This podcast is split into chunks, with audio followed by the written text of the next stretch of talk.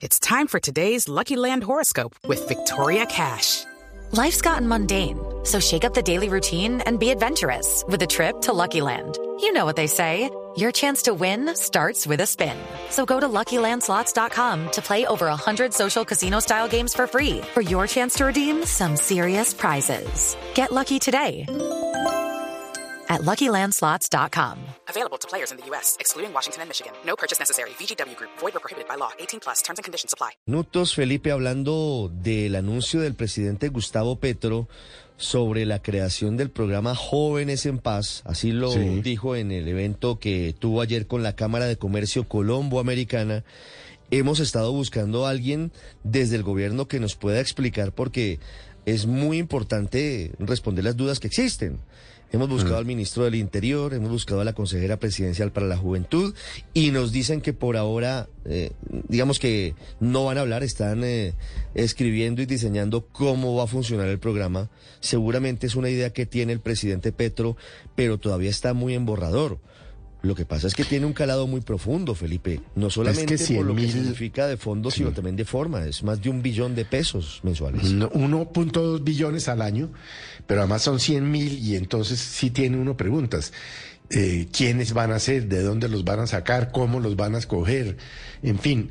Y estos muchachos, o jóvenes, o como usted lo quiera llamar, gestores de paz, estos 100 mil, hacen parte del grupo de jóvenes que estaban delinquiendo y a los que el presidente les había ofrecido también 800 mil pesos. No, Felipe, el ministro Alfonso Prada ayer eso sí lo aclaró, a pesar de que no hay muchos detalles, dijo que no, que esta plata no es para los que salgan de las cárceles, que no es para los jóvenes de la primera línea, que es No, para no, no, los yo jóvenes... estoy hablando de la primera línea. Estoy hablando de la propuesta que hizo el presidente Petro en el sentido de que los jóvenes que Ah. estén delinquiendo en bandas criminales se vengan para este lado de, de la sociedad, digamos, el lado no delincuencial, y se les pagaría 800 mil pesos. Pero es que Entonces yo que no sé si dentro ideas, de ¿no? estos 100 mil están esos muchachos. Sí, unas ideas por un lado, otras ideas por otro. La Bastante es que confuso. No me acordaba de, de esa propuesta del presidente Claro. Petro porque no se ha desarrollado y supuestamente iba a quedar en manos de prosperidad social conseguir la plata para esos jóvenes. Es correcto. Pero, pero, Felipe, escuchemos al presidente Petro para luego analizar y discutir lo que significa eh, esta propuesta, porque claro que tiene un trasfondo que es lógico, pero que sobre su aplicación tiene todavía muchas preguntas. Esto dijo el presidente Petro ayer en un evento con la Cámara de Comercio Colombo-Americana. Nosotros estamos preparando con nuestras experiencias en Bogotá y en Cali, en las alcaldías, algo en Medellín. Con esta experiencia, que me parece importante, estamos preparando un programa de gran dimensión. De ahí porque estamos hablando de gestores de paz, porque queremos actuar con la juventud excluida por lo menos en las zonas de más alta violencia de Colombia.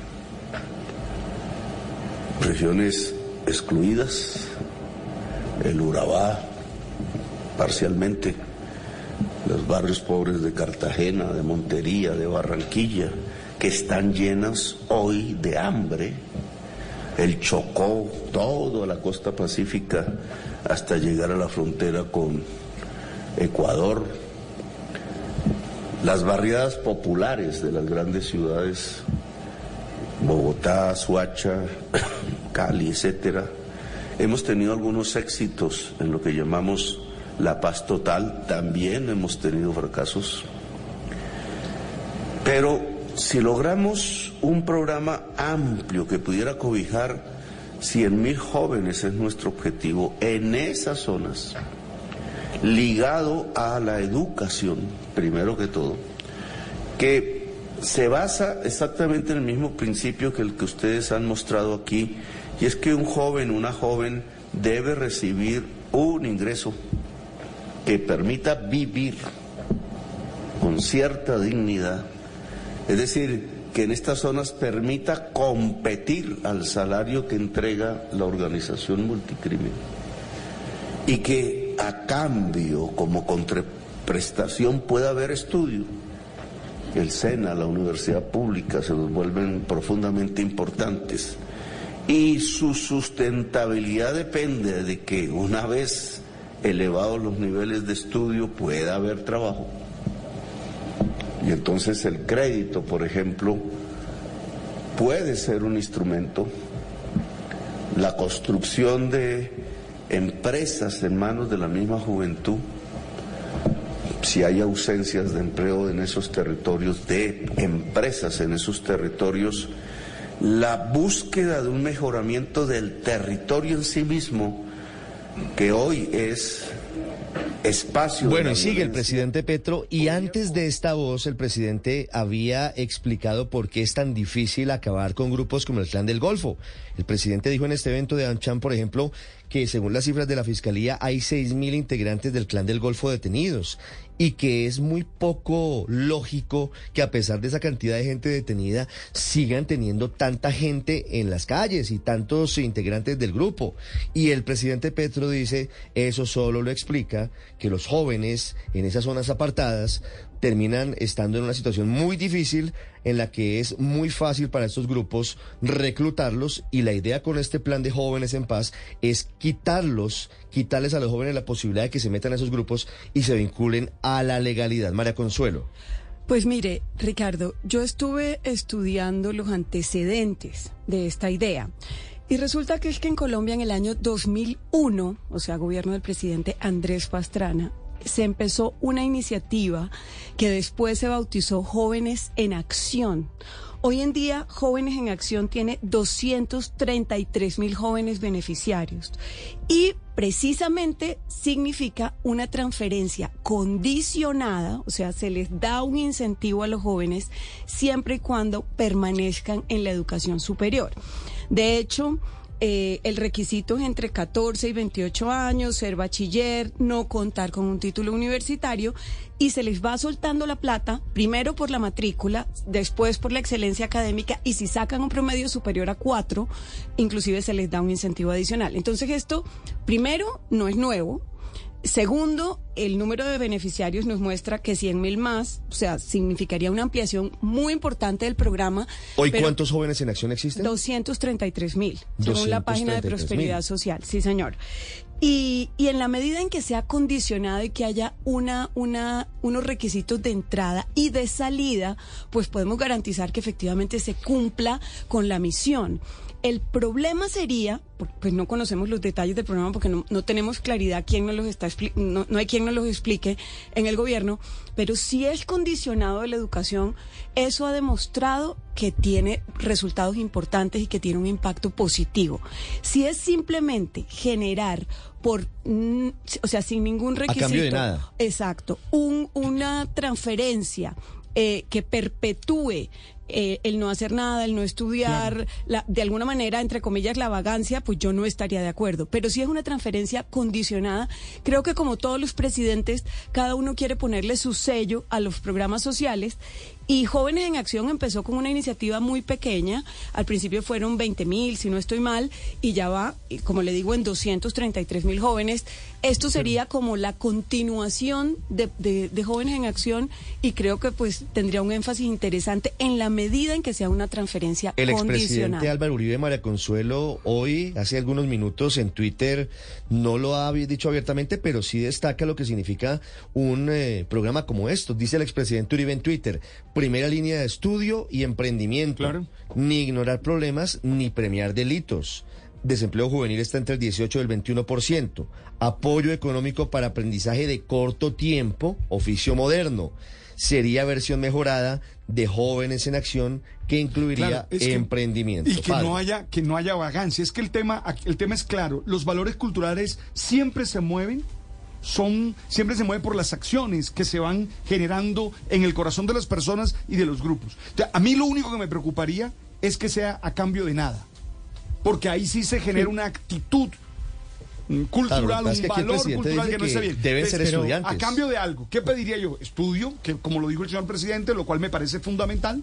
Estudio, me parece fundamental que se genere todo un proyecto de vida, todo un plan de vida y eso es necesario. Porque yo sí creo que es una medida para luchar contra las bandas criminales pues, que sí dan Debería ser efectivo. Pero no lo regalan, ¿ah? Es decir, yo lo que no quiero es que sea regalo, yo lo que creo es que se le exija algo a cambio, estudiar, tener un proyecto de vida concreto, porque eso es fundamental y así se puede salir adelante. Yo sé que no nos preocupamos por plata porque plata no hay, Héctor, de eso dice el dicho popular, pero, pero conseguir un billón doscientos mil millones de pesos anuales adicionales es una tarea que no es sencilla, es un punto adicional al Sí, que pero hay que tampoco, prestarle atención. pero tampoco es tan compleja. Pero, pero lo que hay que celebrar es que el presidente de la República tenga eh, este tema en su cabeza. Así sea incluso con unas ideas que aparentemente son desordenadas, pero eh, pues ya habrá técnicos que las ordenan y que escriben el documento y que le hacen todas las, eh, le ponen todos los condicionamientos y buscan los recursos, etcétera.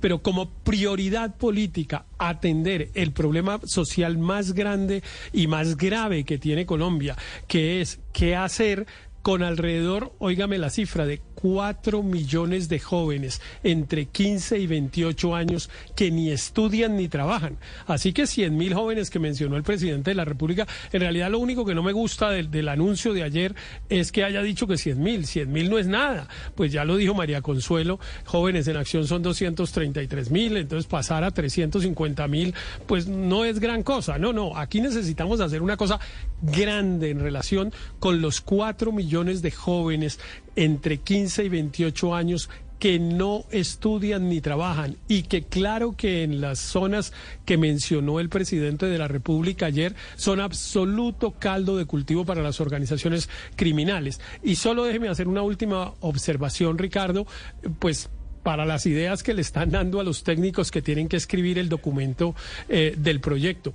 Eh, hay que tener en, hay que hacer el mayor esfuerzo en los más vagos, eh, en los más vagos, los más problemáticos, los que están metidos en droga, eh, los que están, los que están eh, con adicciones de alcohol, los que tienen problemas eh, de familias disfuncionales, no con el joven que está tratando de conseguir un, una, un cupo en la universidad, pero no le alcanza suficientemente para pagarlo. Esto es una paradoja, porque claro que todo el mundo dice, bueno, a ese muchacho que está haciendo el esfuerzo hay que apoyarlo, y claro que hay que apoyarlo, pero el mayor problema en términos de criminalidad son esos que están en las mayores condiciones Ricardo. de vulnerabilidad, de vulnerabilidad y de riesgo. Y entonces esos muchos no les sirve el subsidio para el estudio, entre otras cosas, porque si es subsidio para educación superior, pues casi todos desertaron en el octavo o en el séptimo grado eh, de educación y por lo tanto incluso, no tienen ninguna Claro, posibilidad, pero- o antes, entonces no tienen ninguna posibilidad Ricardo. de acceder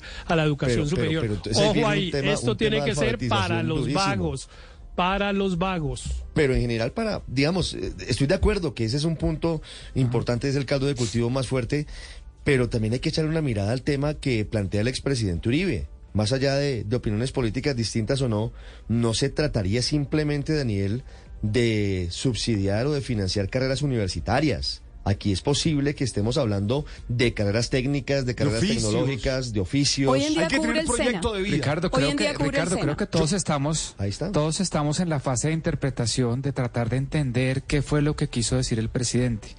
Y déjeme decirle una cosa que puede sonar extraña. Estoy de acuerdo con Héctor en que este programa debe estar enfocado en una parte de lo que dijo Héctor, que este programa debe estar enfocado en las personas, en aquellos jóvenes que están o, o acaban de pasar un proceso de, de- de desescolarización.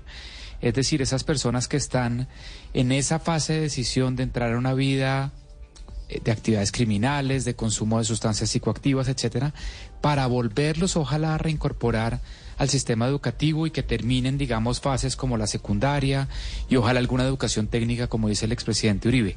Pero si esto que dijo Héctor, con lo que yo estoy de acuerdo, no viene acompañado, y eso es lo que me temo, de unas condicionalidades del programa para seguir recibiendo estos subsidios, esto es una transferencia, como dice el padre, a la vagancia.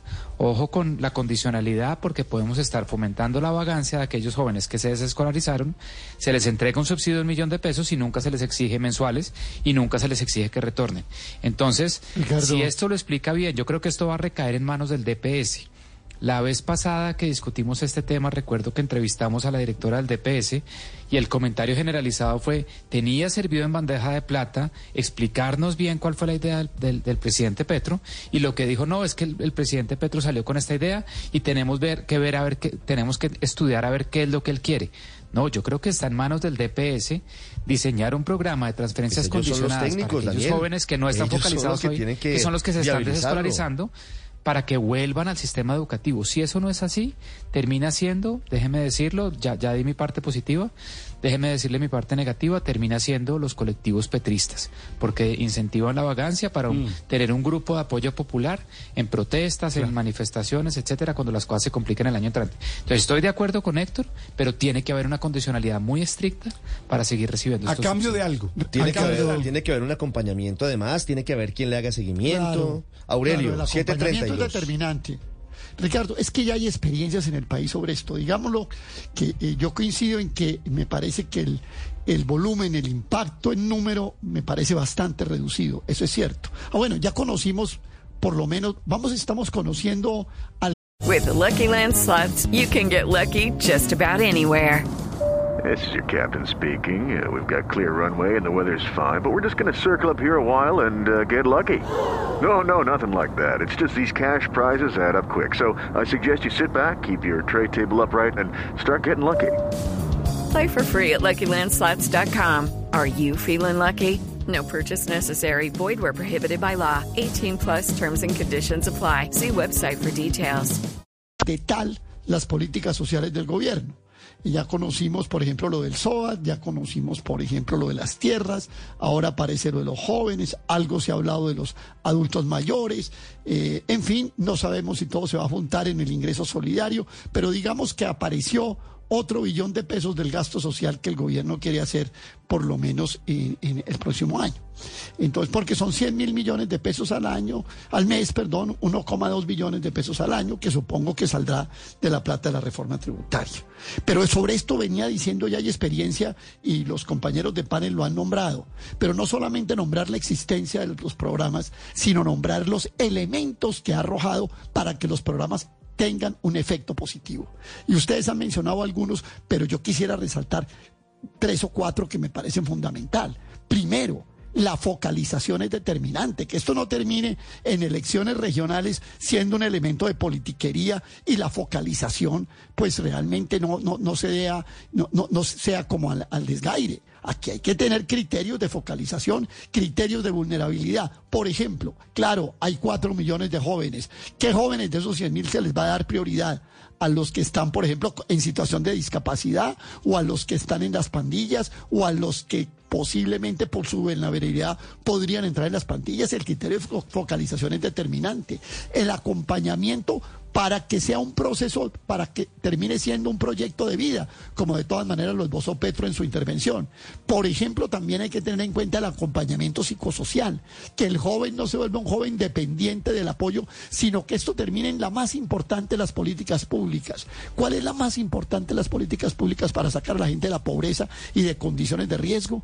El empleo. Esto no puede ser solamente El presidente capacitación. menciona en AmCham ayer el capacitación. tema del empleo, ¿no? Él menciona el Sí, tema del- del del empleo. Sí, pero, pero yo no veo los planes de empleo público. Yo estoy viendo los planes de subsidios, estoy viendo, viendo Claro, los planes lo que pasa de es que estamos en el mundo de las ideas todavía, Aurelio, pero varias cosas, por ejemplo. Punto estamos- uno, esto, ¿esto por cuánto tiempo sería? ¿Durante la carrera? ¿Sería indefinido? Entonces Tiene no que haber sabemos. criterios de salida. No sabemos cuál es el momento de la salida. Exigencias. Dos, ¿cómo se va a vincular la empresa privada? Tres, ¿cómo van a generar empleo? Porque el presidente lo dice en, en su intervención, porque esto es muy bonito, pero ¿qué van a hacer con los jóvenes que logren eh, sacar adelante sus estudios si no tienen una posibilidad de empleo? El tema Ricardo, es muy de fondo. Eh, Ricardo, estamos hablando de esto como si el presidente hubiera echado un globo absolutamente descontextualizado cuando esto es algo que anunció permanentemente la campaña, que hace parte de su plan de gobierno por el cual votó la mayoría de los colombianos, que además está hoy en los pilares del plan de desarrollo y que lo que hace es recoger una experiencia de Bogotá, de un programa también denominado en la alcaldía de él, Jóvenes en Paz, que lamentablemente se eh, marchitó durante la administración eh, de Enrique Peñalosa y que se retomó en la administración actual, que lo que busca es focalizar justamente a esos jóvenes que están en riesgo de reclutamiento por grupos al margen, eh, al margen de la ley.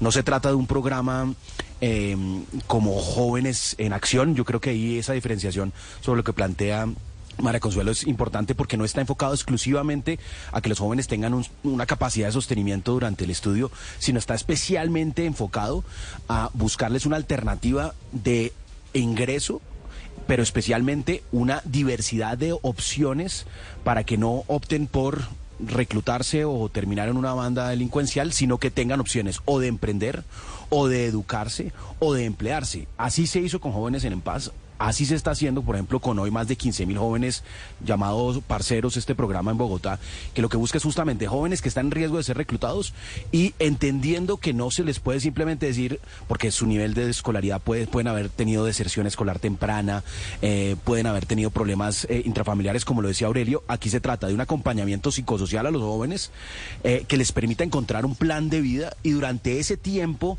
que están en ese programa, trabajan para la comunidad trabajan para la comunidad. Por ejemplo, en Bogotá lo que se hace es que ellos están en procesos de rocería, eh, siembra de árboles, limpieza de parques, están trabajando por la comunidad, paralelamente están en ese con ese acompañamiento psicosocial y van encontrando si su ruta es educarse, en una formación técnica o eventualmente profesional, acceder a algunos de los programas gubernamentales que existan en ese sentido, o si la alternativa para ellos es emprender, muchos encuentran en un emprendimiento cultural. Eh, a través del arte, a través de la música, encuentran una forma de generar ingresos para ellos, para sus familias. Muchos son padres también eh, o madres eh, muy jóvenes eh, o también una alternativa, por supuesto, es el enganche laboral y ahí es donde se activan otras rutas eh, con empresas que están interesadas justamente en darles a estos jóvenes una oportunidad. El presidente ayer no hizo un detallado eh, informe de cómo será el programa, pero está en el plan de gobierno, replica la experiencia que ya tuvo Bogotá y sin duda alguna es eficaz.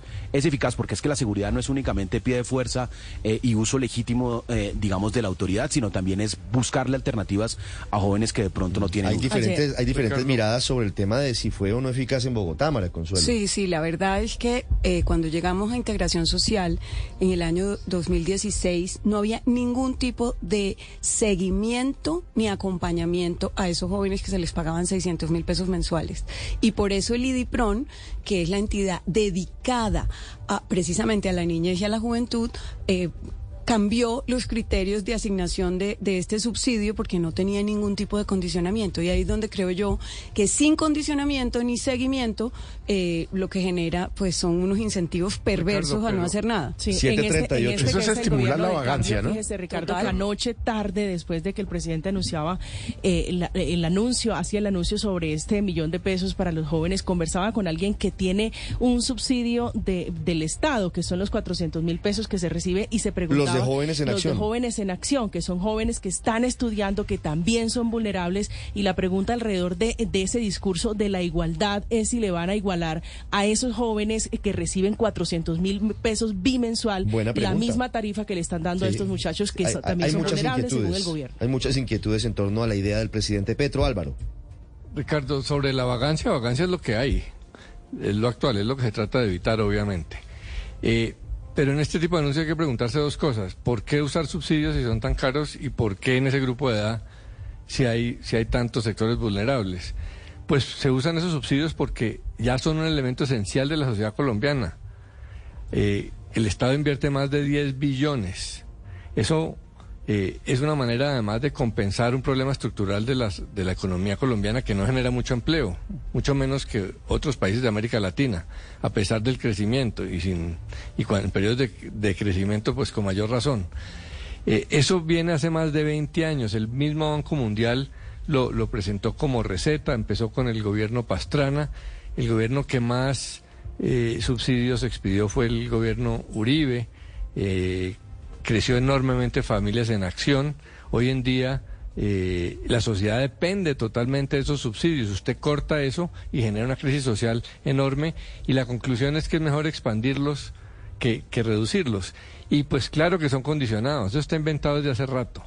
El concepto asistencialista de regalar plata se acabó hace mucho tiempo, es condicionado Pero fíjese lo que y nos por eso una Consuelo, infraestructura que, para que- que en verificar Bogotá no se le hizo seguimiento al tema. Ella lo a ese, pero todos los demás, todos los demás subsidios están condicionados. Y seguro algún, algún seguimiento tendría. Y lo otro es porque ese grupo de edad, lo decía Héctor, en ese grupo de edad están los mayores problemas de la sociedad colombiana. Es un caldo de cultivo de todo tipo de, de, de dificultades, no solamente para, e- para esos jóvenes, el desempleo, la delincuencia, la drogadicción, la insatisfacción social. Acuérdese por dónde empezaron las protestas, en ese grupo de edad. Pretender no solucionar ese, ese cáncer social que hay en ese grupo de edad es un error porque contamina y afecta a toda la sociedad. Eh, la sociedad colombiana tiene que competir con la delincuencia, que es muy efectiva en este país, que es la gran empleadora de los jóvenes sin acceso a, la prosperidad social. Esos ejércitos de vagos, vagos ahora, sí que son caldo de cultivo para eso. Y si la sociedad no hace nada para, para eh, meterlos en la economía formal, eh, in- involucrarlos en la educación y otras formas de prosperidad social, pues se lo deja a la, a la delincuencia. Hmm. Y, y en ese grupo de edad, de hecho, uno de cada tres jóvenes ni estudia ni trabaja, son ninis. Según el DANE, Ricardo, no hay 11 millones 352 mil jóvenes entre los 15 y los 28 años que están en edad de trabajar. Pero de ellos, 3 millones 120 mil no estudian, ni trabajan, ni están ocupados. Entonces, pues, visto desde ese punto de vista, esa cifra de 100 mil, pues sí parece muy chiquita, porque estamos hablando de más de 3 millones de jóvenes en el país que están en esas condiciones. Lo que pasa es que vale, vale, vale una plata, importante. vale una plata larga. Claro, ¿de Y dónde la va a pregunta salir? es de dónde va a Mucha salir. plata. Yo estoy pero si, de los pero a alguien dijo que iban a meter pero si alguien dijo que iban a meter dos billones de pesos a subsidiar el SOAT, imagínese usted, el SOAT, ¿usted se imagina cómo quedarían de bien aplicados esos dos billones de pesos en este grupo A eh, propósito, social hoy que empieza el subsidio al SOAT, ¿no? necesita? Hoy, hoy empieza Eh, el descuento del pues- 50%. pues, Sí, en que en realidad se volvió no un subsidio, sino que la cobertura la bajaron a la mitad. Pero bueno, para no salirnos de la discusión, eh, déjeme, déjeme dar este otro dato, Ricardo. eh, que, que es el siguiente. En, este, en estas últimas semanas se graduaron de bachilleres en Colombia cerca de 400 mil jóvenes. De esos 200 mil van a sumar a los datos que estaba dando Paola. Eh, ya no serán 3 millones, no sé qué, lo que dijo Paola, sino esa cifra más 200 mil. O sea que los 100 mil que, que mencionó el presidente Petro cubre apenas la mitad de lo que adicionamos en el mes de noviembre a la cifra. Y entonces ahí yo hago un llamado a los funcionarios públicos, no al presidente de la República. El presidente de la República lleva hablando de esto, como dijo Luis Ernesto, toda la campaña, lo ha mencionado un montón de veces mientras es presidente, y yo pregunto dónde están los ejecutores, quién hizo algo durante estos cuatro meses para tratar de retener a esos 200 mil jóvenes en el sistema mm, educativo o en el sistema productivo. Lo hicieron algunas alcaldías, como lo mencionaba también Luis Ernesto, eh, con el ejemplo de Bogotá Parceros, Y lo que fueron dijo el 15.000, presidente Petro, 15.000, y ya voy a ir a que- Cali y lo hicieron en, y en Cali y en Medellín. Han hecho unos esfuerzos que alcanzaron, digamos, 40 mil de los 200 mil jóvenes. Agregamos 160 mil ninis el año, el, la- el mes pasado. Pero eso sí, hicimos 400 mil fiestas de grado. Eh, pero nadie se Pero eso preocupó tendría que haberlo qué hecho iba a quién, pasar con esos Social, 100. El, Ministerio de Educación Nacional perfectamente lo podría, lo podría haber hecho a través de los colegios. Es que hay un programa diseñado que permite que el colegio asuma como padrino a quienes se entrega como bachilleres, para que coja los 40, 50, 80 bachilleres que gradúa y pues teniendo una cosa absolutamente clara de cuál es su condición social, económica, las habilidades que tiene cada joven, etcétera, le ofrezca unas posibilidades o de refuerzo escolar o de posibilidades de ayuda de búsqueda de trabajo o de acceso a educación técnica, en fin, mil posibilidades que solo se pueden hacer así en grupos pequeñitos donde se sabe quiénes son los jóvenes, quién es su familia, cuáles dificultades tienen y sobre todo cuál es la barrera para acceder al siguiente paso de educación o para entrar al trabajo. Pero nadie hizo nada, nadie hizo nada. Pero, garantizar, cuatro meses de este garantizar gobierno la ejecución también es responsabilidad del presidente, ¿no? No es solamente con El de- de- presidente sí, claro. con todo el respeto, no solamente es Claro, el él pensador tiene que garantizar que el No, equipo él cumpla. tiene que eh, hacer que, que sus ministros y sus funcionarios pues eh, traduzcan lo que él piensa en hechos concretos y para eso entre otras son lo- los consejos de ministros y Los, todas los las presidentes reuniones. son líderes, no microgerentes. No, pero sí tienen que Depende. liderar, tienen que liderar cómo No se microgerentes. sacan Los presidentes las tienen que dar las, las ideas grandes porque entre otras cosas les toca tener ideas de todo. Y se necesita Pero también elegir quién haga en los Claro. micro No, pero, el presidente, No, no, tiene que armar presidente, equipo. el presidente no está en un Olimpo en el que simplemente No, no, no. empieza a votar ideas Claro. y abajo le reciben Un- las un ideas y líder las da ejecutan. ideas y arma Pero, equipos Ricardo, para que las ejecuten también. O sea, Petro está lanzando, lanzando ideas y a las tres semanas el- los ministros las tienen que aterrizar y ver cómo las ejecutan. Tres semanas. Ahí nos abrimos en otro de- debate que Sí, claro, es pero yo cuál, quiero- va a ser- cuál debe ser el rol de un presidente. Pero, pero yo quiero Sí. quedarme con el tema de los jóvenes, porque yo creo que la palabra clave o, o la frase clave o el, o el recurso clave aquí es proyecto de vida. Si tú no en la formación no generas la posibilidad de que los jóvenes tengan un proyecto de vida, sepan para dónde van, un propósito, les puedes dar 100 mil, 200 mil, un millón, que no va a pasar nada. Es decir, yo creo que esto hay que acompañarlo de todo un proceso de formación en el que los jóvenes, además de desarrollar habilidades cognitivas, también sepan para dónde van en la vida. Porque no se resuelve simplemente con el dinero. Creo que se resuelve con todo un contexto de, formación donde ellos quieran salir adelante y tengan, y, hay proyectos ya funcionando en el país. Yo conozco en Barranquilla varios proyectos interesantes al respecto. En Cali, Hugo Mario, que fue una de las ciudades más golpeadas durante el paro nacional, que estuvo bloqueada, que estuvo sitiada y que tuvo también una participación muy importante de jóvenes en protestas pacíficas. También otros estuvieron en parte de los sitios en los que la primera línea cometió algunos actos violentos el alcalde Jorge Iván Ospina sacó adelante un proyecto con los jóvenes y lo cita el presidente Petro. ¿Eso cómo funcionó?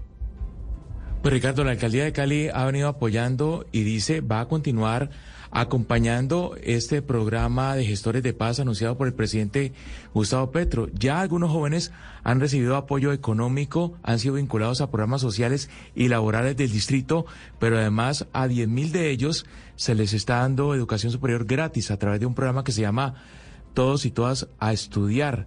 Son eh, eh, eh, muchos los jóvenes que hacen parte de estos programas, que hacen parte del acuerdo después del paro nacional del año pasado. El secretario de Paz de Cali hace algunas horas le confirmó a Blue Radio que van a acompañar eh, el programa de los gestores de paz anunciado por el presidente Petro. También la empresa privada, Ricardo, después del estallido social, lo está haciendo. Más de 30 mil jóvenes de Cali y otros municipios vecinos se han visto beneficiados con capacitaciones y vinculaciones a empresas vinculadas a el proyecto Compromiso Valle que lidera Propacífico en esta región del país. Pues claro, Hugo Mario, Fanalca y otras eh, grandes empresas se sumaron a eso. Se, pues, sumaron a eso y dijeron, aquí tenemos que remangarnos y tenemos que poner todos. Y el fondo funcionó, el fondo sirvió. El tema en Cali ha venido trabajándose de una forma adecuada. Okay, round two. Name something that's not boring. laundry? Ooh, a book club. Computer solitaire, huh? Ah, sorry, we were looking for Chumba Casino. That's right. ChumbaCasino.com has over 100 casino style games. Join today and play for free for your chance to redeem some serious prizes. ChumbaCasino.com. No purchase necessary. Full prohibited by law. 18 plus terms and conditions apply. See website for details.